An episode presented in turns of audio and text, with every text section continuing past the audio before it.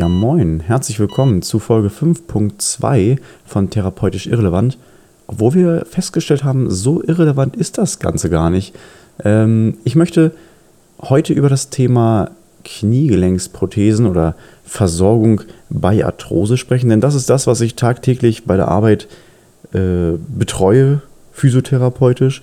Und wer in der letzten Folge aufgepasst hat oder sie gehört hat, der weiß, irgendwann ist die Arthrose so stark fortgeschritten, also der Gelenkverschleiß so stark fortgeschritten, dass eine konservative Therapie nicht mehr funktioniert. Und dann kommen wir zu dem, worum es heute geht, nämlich um den Gelenkersatz. Dazu sollte ich vielleicht sagen, dass ein künstliches Gelenk im Regelfall erst in einem fortgeschrittenen Alter eingesetzt wird oder eingesetzt werden muss. Äh, es gibt natürlich durchaus auch Ausnahmen, denn wenn zum Beispiel im Jugendalter, also unter dem 21. Lebensjahr, wenn die ganzen Strukturen noch vor sich hin wachsen, eine Überbelastung erfolgt ist durch meinetwegen extremen Sport, also Leistungssport, dann kann es durchaus sein, dass dadurch auch eine verfrühte Abnutzung der Gelenke entsteht oder auch zum Beispiel bei einer extremen Fehlstellung der Gelenke, also wenn die Achse komplett abweicht und man dann im Volksmund, wie man es so kennt, vom X- oder O-Bein beispielsweise spricht. Das ist bis zu einem gewissen Grade auch ohne Operation durch Beinachsentraining stabilisierbar und korrigierbar. Aber mit dem Wort korrigierbar sollte man in diesem Zusammenhang sehr vorsichtig sein. Also das geht wirklich nur bis zu einem minimalen gewissen Grade.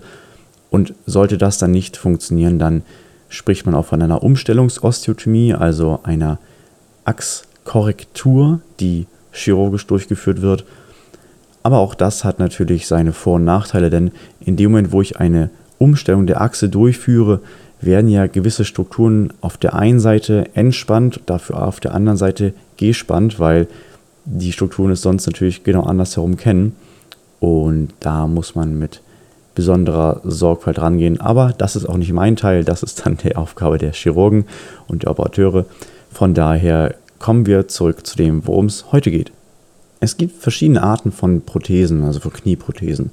Und künstliche Kniegelenke werden oft auch Knieendoprothese genannt, da sie sich ja im Körper befinden. Denn das Wort Endo kommt aus dem Griechischen und bedeutet innen, also innenliegend. Der wichtigste Unterschied zwischen den Prothesenarten ist, ob die komplette Gelenkfläche oder nur ein Teil der Gelenkfläche ersetzt wird. Es kann durchaus sein, dass eine einseitige Abnutzung entsteht. Also man spricht dann zum Beispiel von einer medialen Gonarthrose, also einer innenliegenden Kniearthrose oder eben von einer lateralen Gonarthrose, dementsprechend einer außenliegenden Arthrose. Bis zu einem gewissen Alter würde man durchaus auch nur die eine Seite ersetzen und nicht gleich beide, also einen kompletten Ersatz. Allerdings ist es so, dass sich rund 90 Prozent der Deutschen dazu entscheiden, einen kompletten Ersatz sich einbauen zu lassen. Außerdem ist es immer eine Frage des Zustandes von Bändern, Muskeln und Knochen, äh, wonach dann entschieden wird, welche Knieprothese die richtige ist. Vielleicht erkläre ich erstmal, woraus ein künstliches Gelenk überhaupt besteht. Grundsätzlich gibt es drei Bestandteile.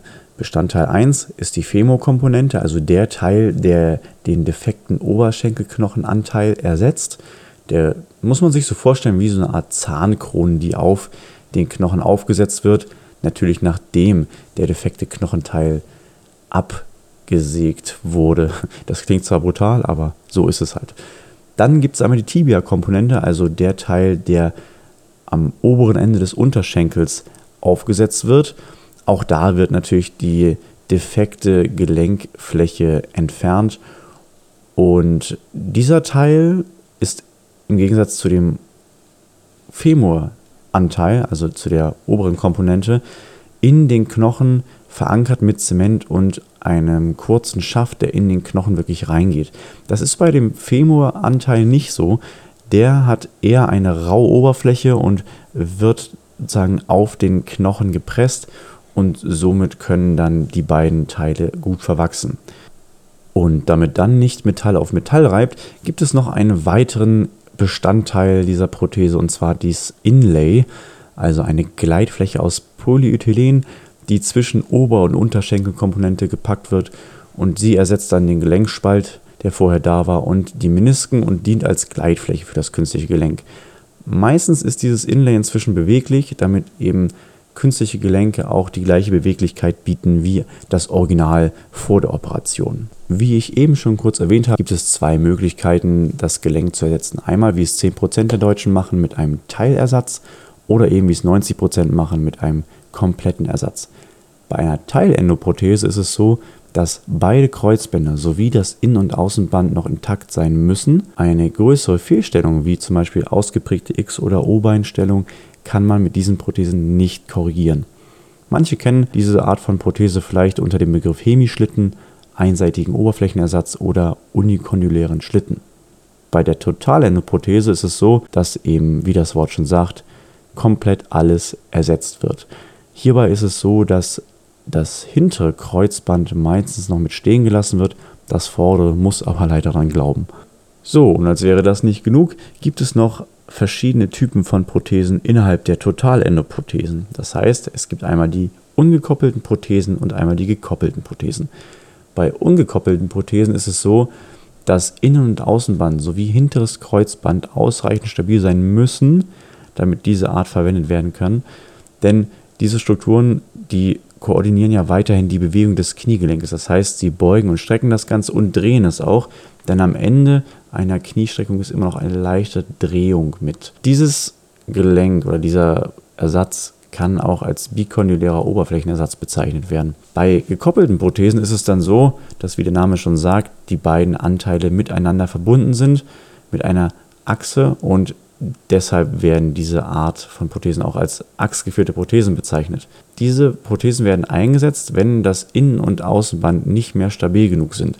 Es kann aber auch sein, dass diese Knochenqualität unterhalb der Prothese oder überhalb der Prothese nicht ausreichend gut ist oder eben auch eine ausgeprägte Fehlstellung der Gelenke besteht. Also wenn die Achse sehr, sehr stark abweicht. So, damit sind wir für die heutige Folge auch durch. Ich würde mich freuen, wenn ihr das nächste Mal wieder einschaltet, denn dann geht es tatsächlich um die physiotherapeutischen Maßnahmen nach einer solchen Knieoperation und vor allem auch darum, welche der Behandlungstechniken noch up-to-date sind oder was es da für Neuigkeiten gibt aus dem Bereich der Wissenschaft. Ich freue mich auf das nächste Mal. Danke fürs Zuhören. Bleibt gesund. Bis dahin. Tschüss.